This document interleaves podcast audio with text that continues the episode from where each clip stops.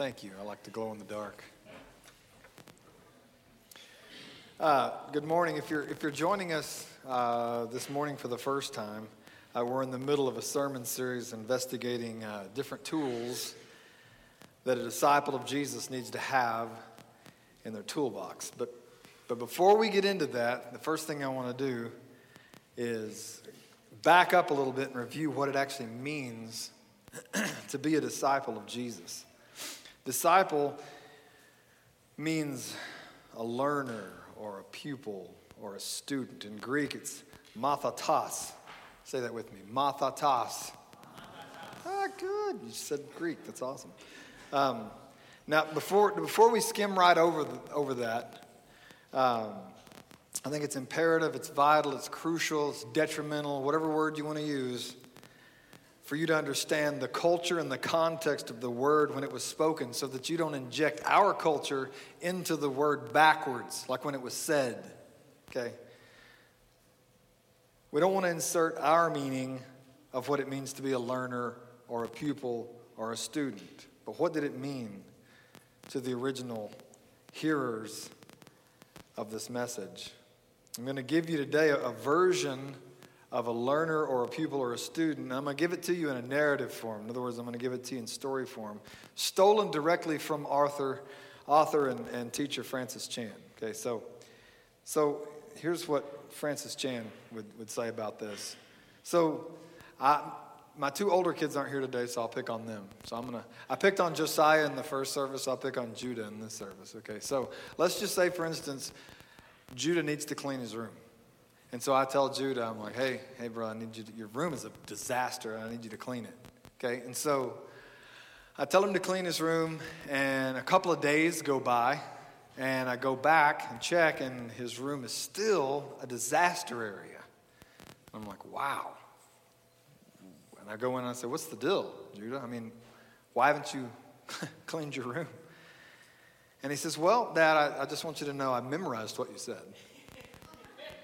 Like I, you told me, Judah, clean your room. And I memorized it. That's a good, I mean, that is a good principle, Dad.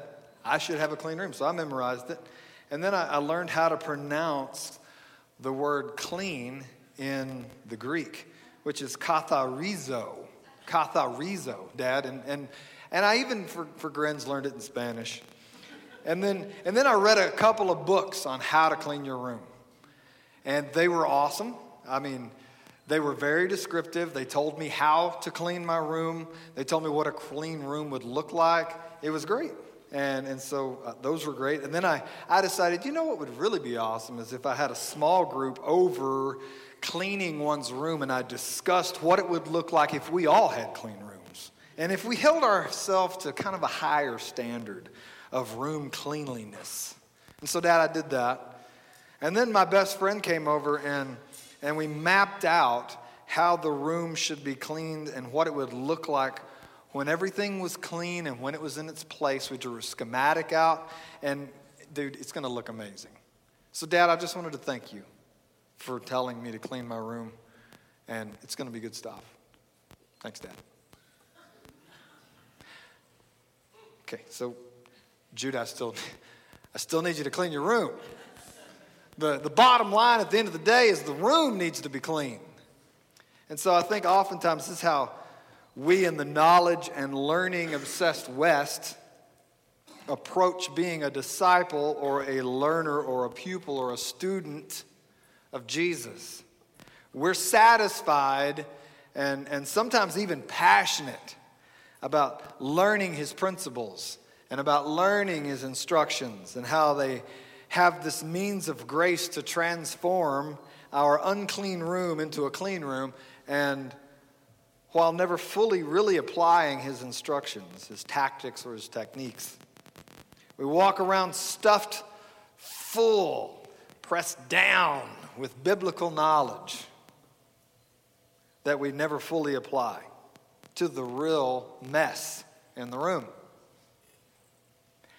If you merely if you're merely content to learn Jesus' ways, hear me. If you're merely content just to learn his ways, not to apply them, but just to learn them, then you don't need a toolbox today. All you need is a pen and a piece of paper, and you can jot down everything Jesus says. But tools and toolboxes are for apprentices of Jesus, which is what disciple means in the culture and the context of which it was written. An apprentice is one who is learning by practical experience. One might say what Carolyn's going to be doing would be an apprentice of Jesus. She's, she'll be going to Cambodia and following Jesus into Cambodia. And that's not just foreign missions, it could be your workplace. But what I'm talking today about is the difference between learning about Jesus and learning his ways and actually following him. An apprentice is one who is learning by practical experience under a skilled master of a trade or an art or a calling. Those getting their hands dirty, actually cleaning the room.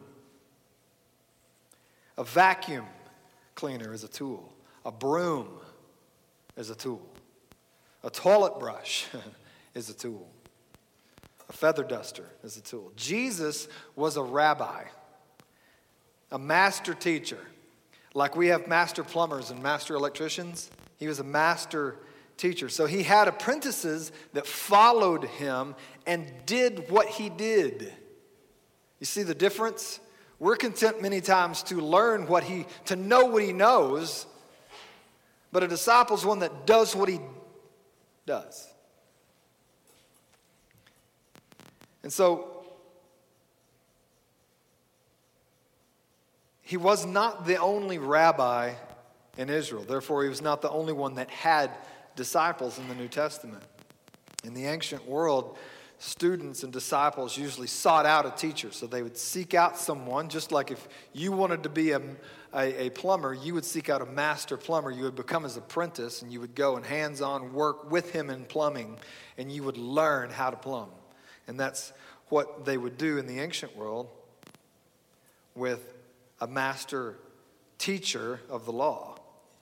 But Jesus reverses that dynamic by calling people to become his disciples. It wasn't those disciples seeing that teacher and then going, I want to follow you. Jesus went to people and said, Come follow me. And Jesus didn't establish a school in a particular location, he was an itinerant, wandering preacher teacher. And thus his disciples literally had to follow him around. Now, let me make it a, a very simple and declarative statement today.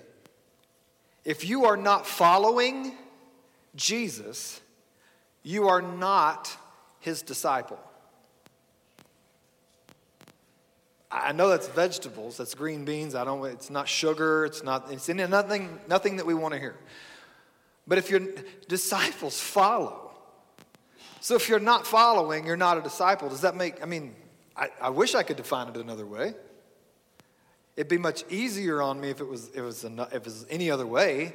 But a disciple of Jesus follows him. So you may be a learner, you might be a fan, you might be on his Facebook or Instagram page.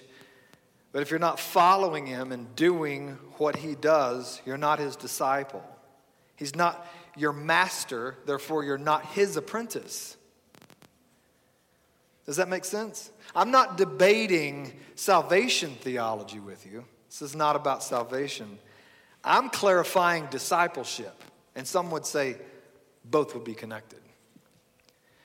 So far in this series, we've learned about intercession and spiritual warfare. And today we're going to look at tools of meditation, lectio divina, and centering prayer. And like all tools, the whole point of the of uh, it, the whole point of the tool is not the tool. Tools help you get a job done. And so the right tools help you get the right job done. So if some of these are, are new or they're foreign to you, uh, that's all right. Just hang on. Because um, we all need the right tools in our toolbox. And uh, so these tools help us in the work of prayer. And I might compare them to like earplugs or safety glasses. So they're, they're for our protection, and they keep us from getting injured. Safety glasses keep debris out of our eyes. Earplugs keep loud noises from destroying our ears. And both help us to focus more clearly and intently upon what we need to be doing and not worrying about the other things around us. And these prayer tools do the same thing. They're for our protection and they keep us focused. They're meant to protect our hearts and our souls and keep us centered and listening to the Holy Spirit rather than being distracted by all the noise and the busyness of the culture around us. Richard J. Foster, the author of Celebration of Discipline, says in our society today, our adversary, the devil, majors in three things noise, hurry, and crowds. If he can keep us engaged and distracted in muchness and in busyness and being driven, he will rest satisfied. Psychiatrist Carl Jung said, Hurry is not of the devil, it is the devil. If you want to grow in your faith and become closer to God and experience intimacy with Jesus and know the leading of the Holy Spirit, then you must quiet yourself and all the noise around you and slow down and begin to wait and listen. As our psalm says this morning, wait for the Lord. Be strong and let your heart take courage. Wait for the Lord. Wait and listen. It's easy in principle, but harder in application, especially in our culture. Psalm 37 7 says, Be still before the Lord and wait patiently for him. So, so not only are we to be still and wait for the Lord, but it's just to wait patiently. Ah.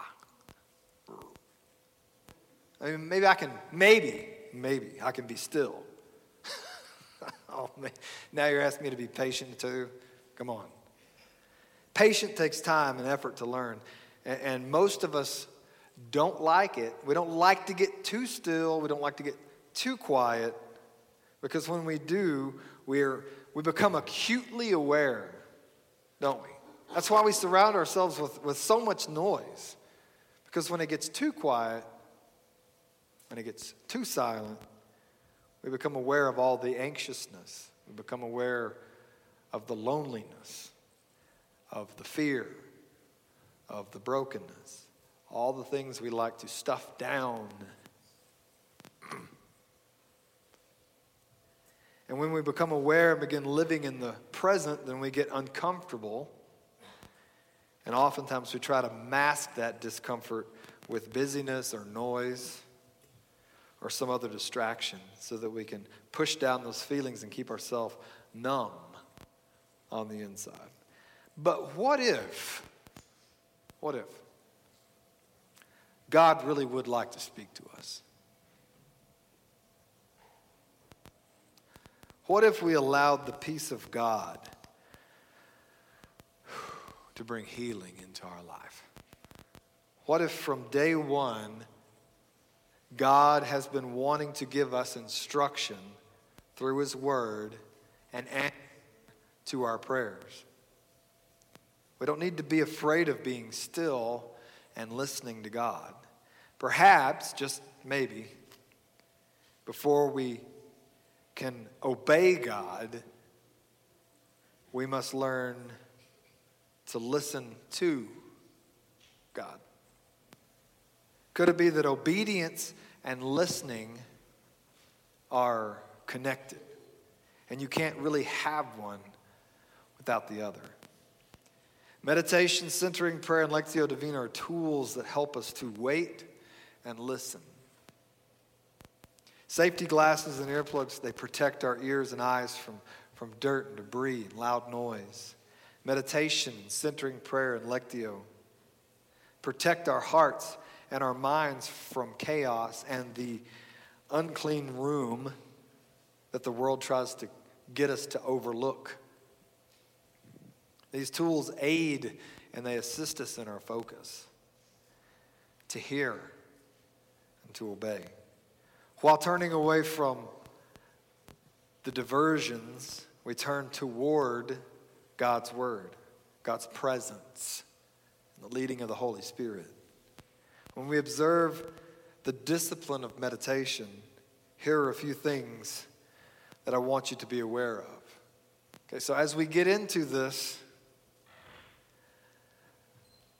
I want you to understand a few things. The Bible uses two different Hebrew words to illustrate the idea of meditation. And together, they're used 58 times. And these words have various meanings, such as listening to God's word, reflecting on God's word, rehearsing God's deeds, and ruminating on God's law. Psalm 1 1 through 2 says, Blessed. So there's the promise. So blessed is the man who walks not. This is talking about active non participation. Blessed is the man that walks not in the counsel of the wicked, nor stands in the way of sinners, nor sits in the seat of scoffers. So, right here we have Blessed is the man who walks not in the counsel of the wicked, nor stands in the way of sinners, nor sits in the seat of scoffers. But his delight. That means his absolute pleasure. Not his religious obligation, but his absolute pleasure is in the law of the Lord. And on his law he meditates day and night. Now, depending on what background you're from, you hear the word law, and immediately you go to law. Or some of you go, Johnny Law. You know, the, the, the main thing you're thinking about, dude, is like that guy with the radar gun or someone to bust you because you're, you're on the edge of right and wrong, dude, and he's, he's there. Mm, law, it's harsh. If you have a problem with the word law, sorry, there are some. But here's the other thing law, okay? Instructions, principles of God, his habits. So, the habits, the instructions, the principles of God. How many of you know God has some principles? Like, if you follow these things, just like you as parents have principles. Now, we know we're not going to call it, there's some of us, I, there's a law in this house, boy. You know, it, so we have that, but a lot of times it's like, it goes a lot better if we go, now here's a principle you should follow. Uh, yeah, don't, uh, don't pour gasoline on a fire, son. Like we have these principles. Like it will go well with you if uh, you don't sass your mom when she tells you to do something. Because you might find your face off of your face and on the floor. Like, you know what I'm saying? So it's like these are great principles to remember. So we meditate on his ways, his instructions. So our meditation, our deliberate focus as Jesus' apprentice is, is not on the advice of the wicked it's not on the tactics and the methods of sinners or on the arrogant scoffing of the godless. Breaking down this Psalms scripture for you. Our meditation, our deliberate focus as Jesus' apprentices is on the principles, the disciplines, and the instruction of God. Now, before we go any further, I want to establish the difference between Scripture's idea of meditation and the world's idea of meditation. Because remember, we're not taking the world's advice or tactics or methods. Most secular, unbiblical concepts of meditation involve emptying one's mind of all things distracting and entering into a state of relaxation or higher consciousness. Meditation, in a scriptural sense, is actually just the opposite. It means to fill one's consciousness with the Word of God, to savor or devour it with deep delight. Think of a dog with a rawhide bone. He's going to take that bone off to a quiet place where he can meditate and savor and devour that bone without distraction. And after a good hour or so of getting every shred of anything resembling meat off that bone, he's going to take it out in the yard or he's going to hide it for later. And later, he'll come back and he'll dig it up and he'll continue to gnaw on that bone until he breaks into the marrow. Little by little, that bone disappears until it's completely consumed. Scripture says, But his delight is in the law of the Lord. And on his law he meditates day and night, just like a dog with a bone. Do you gnaw on God's word? Do you savor and ponder what God says? It takes time, it requires us to listen and to focus. Do you swallow the word of God and allow it to actually become a part of you? This is how we're nourished by God's word. Remember, one of the Hebrew meanings for meditation is ruminate. Cows ruminate. They have four different stomachs, which involve a digestive process in which they swallow food, and they digest the food, and then they regurgitate it back into their mouth in the form of cud, and then they chew on it more, extracting more and more goodness. They ruminate. Dietrich Bonhoeffer, the famous theologian, says uh, the word of Scripture should never stop sounding in your ears and working in you all day long, just like the words of someone you love, and just as you do not analyze the words of someone you love, but accept them as they are said to you. Accept the word of Scripture and ponder it in your heart as Mary did. Do not ask, How shall I pass this on? But what does it say to me? And then ponder this word long in your heart until it's gone right into you and taken possession of you. When's the last time you read the word like that? So when we meditate on the word of God, we are pondering, we are ruminating on, we are chewing the cud, so to speak, of the word. The psalmist says to meditate day and night. Begin and end your day pondering and reflecting on God's word. And too often, we meditate and delight on everything else, like social media. Or for some others, it's their email or their favorite TV show or the ball game or music.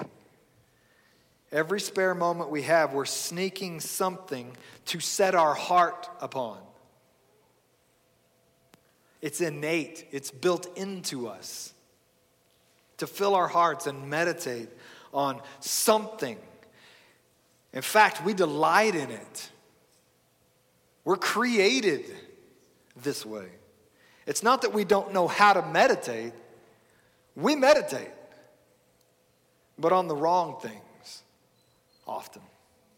Imagine if we had that same delight in craving the word, the instruction, the voice of God, our Father. Would it change our whole life?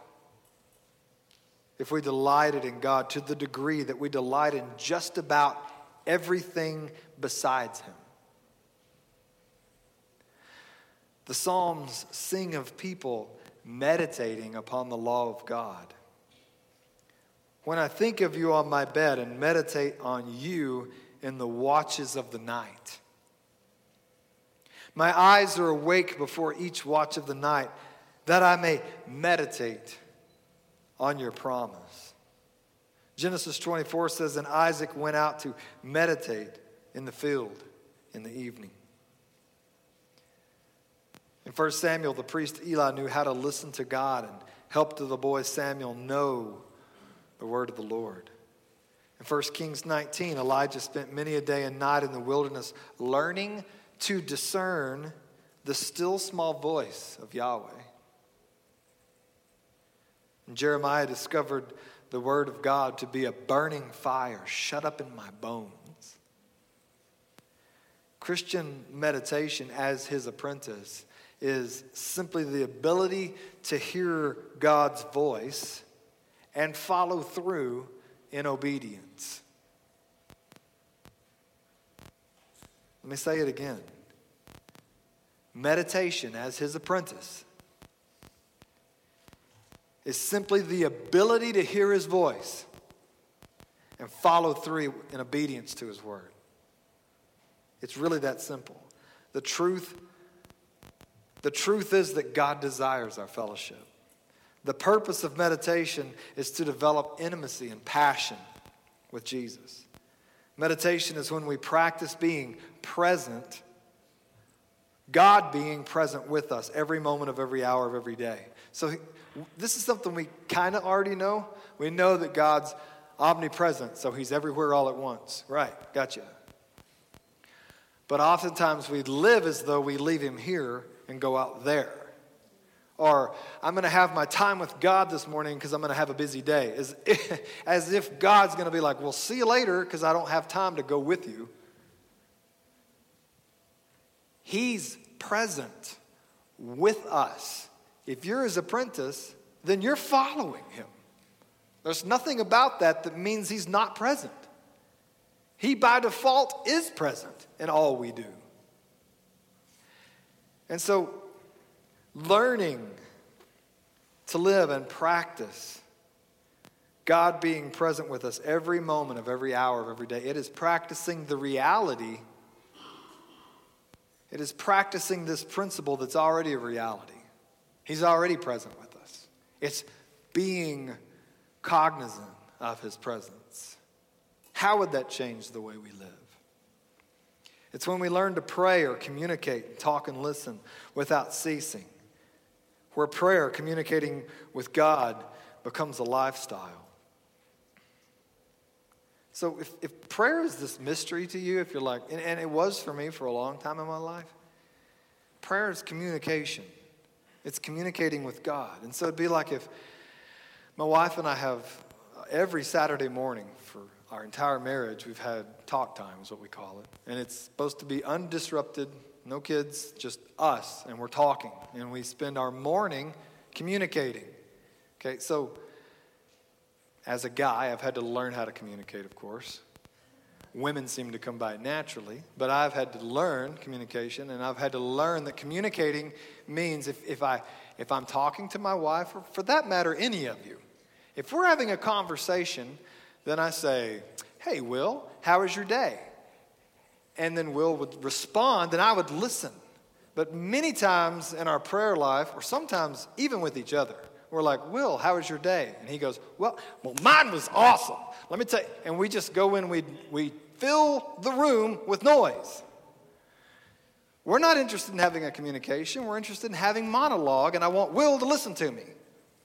That's, that's not communication, that's a monologue. And many of us, that's our prayer life. Here's my laundry list, Lord. Thank you, good day. There is no ebb and flow because prayer is a conversation. It's okay to have the laundry list. But once you give it to Him, shh. Oh, but that's what we're afraid of, isn't it? Because if I give you your laundry list, you may tell me how to handle it. And I might not, la la la la la la la, want to know.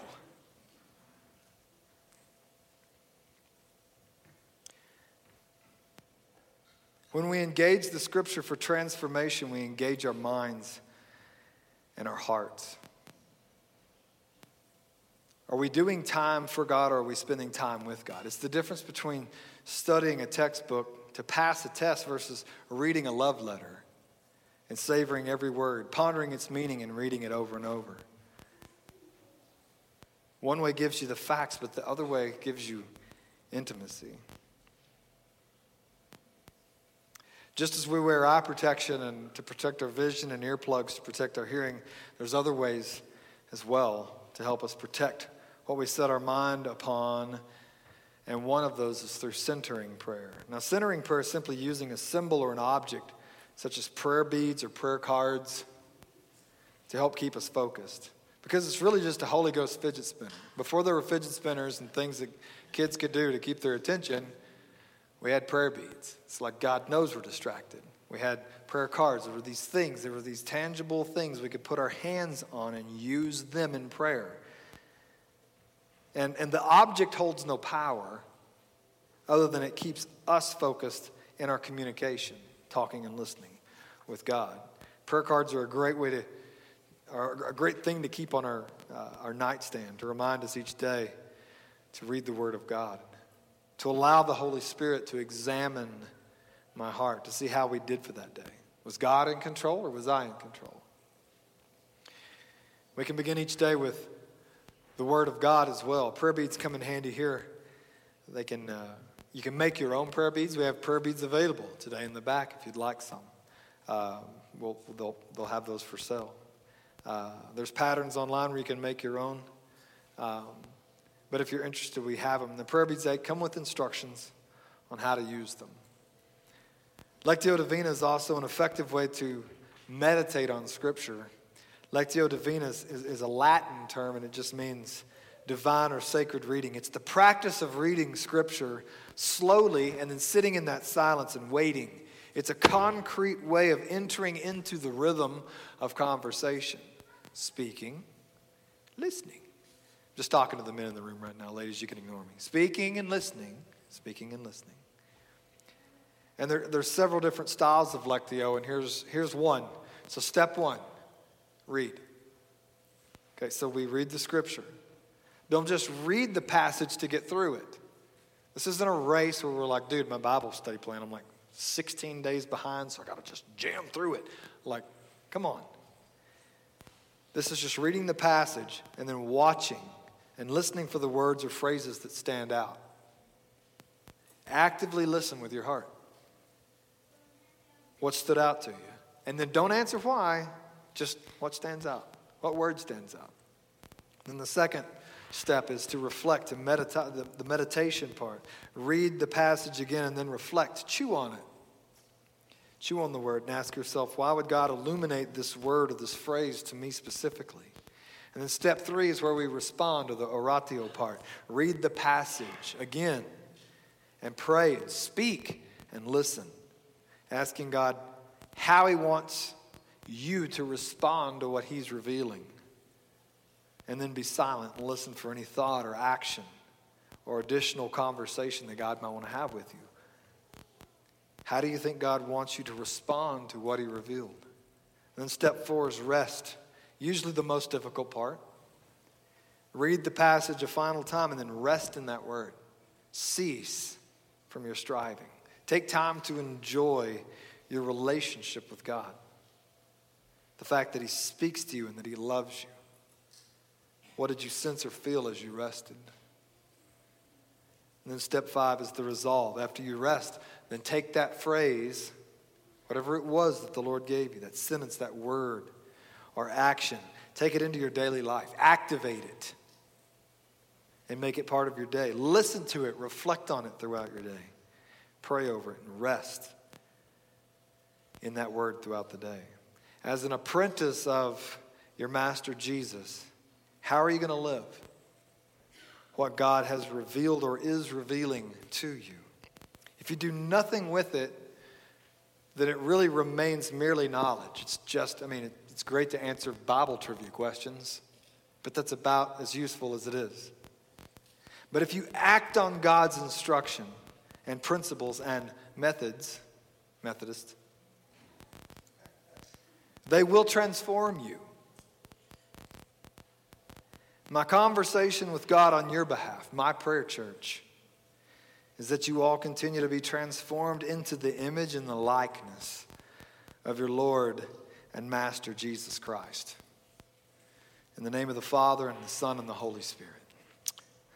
God, I thank you, Father, that you have given us tools. And Lord, you are the master and we are the apprentice. And so, Lord, you didn't just hand us a toolbox full of tools and then say, all right, get to work. But Lord, you demonstrated how to use these tools. Your word is full of your principles, your habits, your instruction on how to use these tools. And I thank you, Lord, that that's part of your word, that you promise not to abandon us or to forsake us, Lord, but you've led us, Lord. You gave us these things. You wrote it down for us, and you even demonstrated it for us. You came in the flesh and demonstrated these things. God, we love you. And I pray, Father, that we would be your apprentices, Lord. That, Father, we would follow you. It's in Jesus' name we pray. Amen. Amen. Go ahead and stay up here for just a second, Roman. Yep. I'll take this for you. Thank you. So, uh, For those who um, may not know, uh, this is uh, Roman and Angela's last uh, Sunday with us. Uh, they're both retiring from ministry. Uh, Roman has been here seven, seven years. years. and Angela has served on our pastoral care team for 45. four. Oh, I thought you said yeah. 45. I was like, whoa. 45 years. You better be careful. Just talk about yeah. your mouth off your face, yeah, man. You'll get in trouble. 45 years. So uh, we wanted to take an opportunity before we move forward with the service to, to celebrate them and pray for them. So I want to invite Angela up here as well. Uh, what we're going to do is if you would just extend your hand, uh, we're going to pray over them and ask the Lord's blessing as they uh, move forward in faithfulness following where, where God is leading them. So let's pray. Father in heaven, you are so good. And one evidence of your goodness is, are these two people right here. Roman and Angela and their family have been faithful to you, but in their faithfulness to you, they've been a blessing to us. Uh, they have loved us well, they have served us well. And I know you look at their season of life here, and your response is, Well done.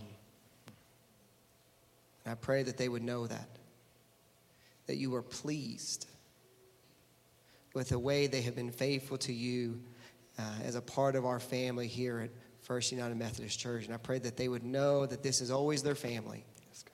that we love them and we support them, not because of what they do for us, but because we love them. And I pray that they would go forward uh, in, in faithfulness, trusting you to move and work and, and to move and work through them thank you for Roman and Angela and all that they mean to you and all that they mean to us. And we all pray this in Jesus' name. And everyone said, Amen. Amen.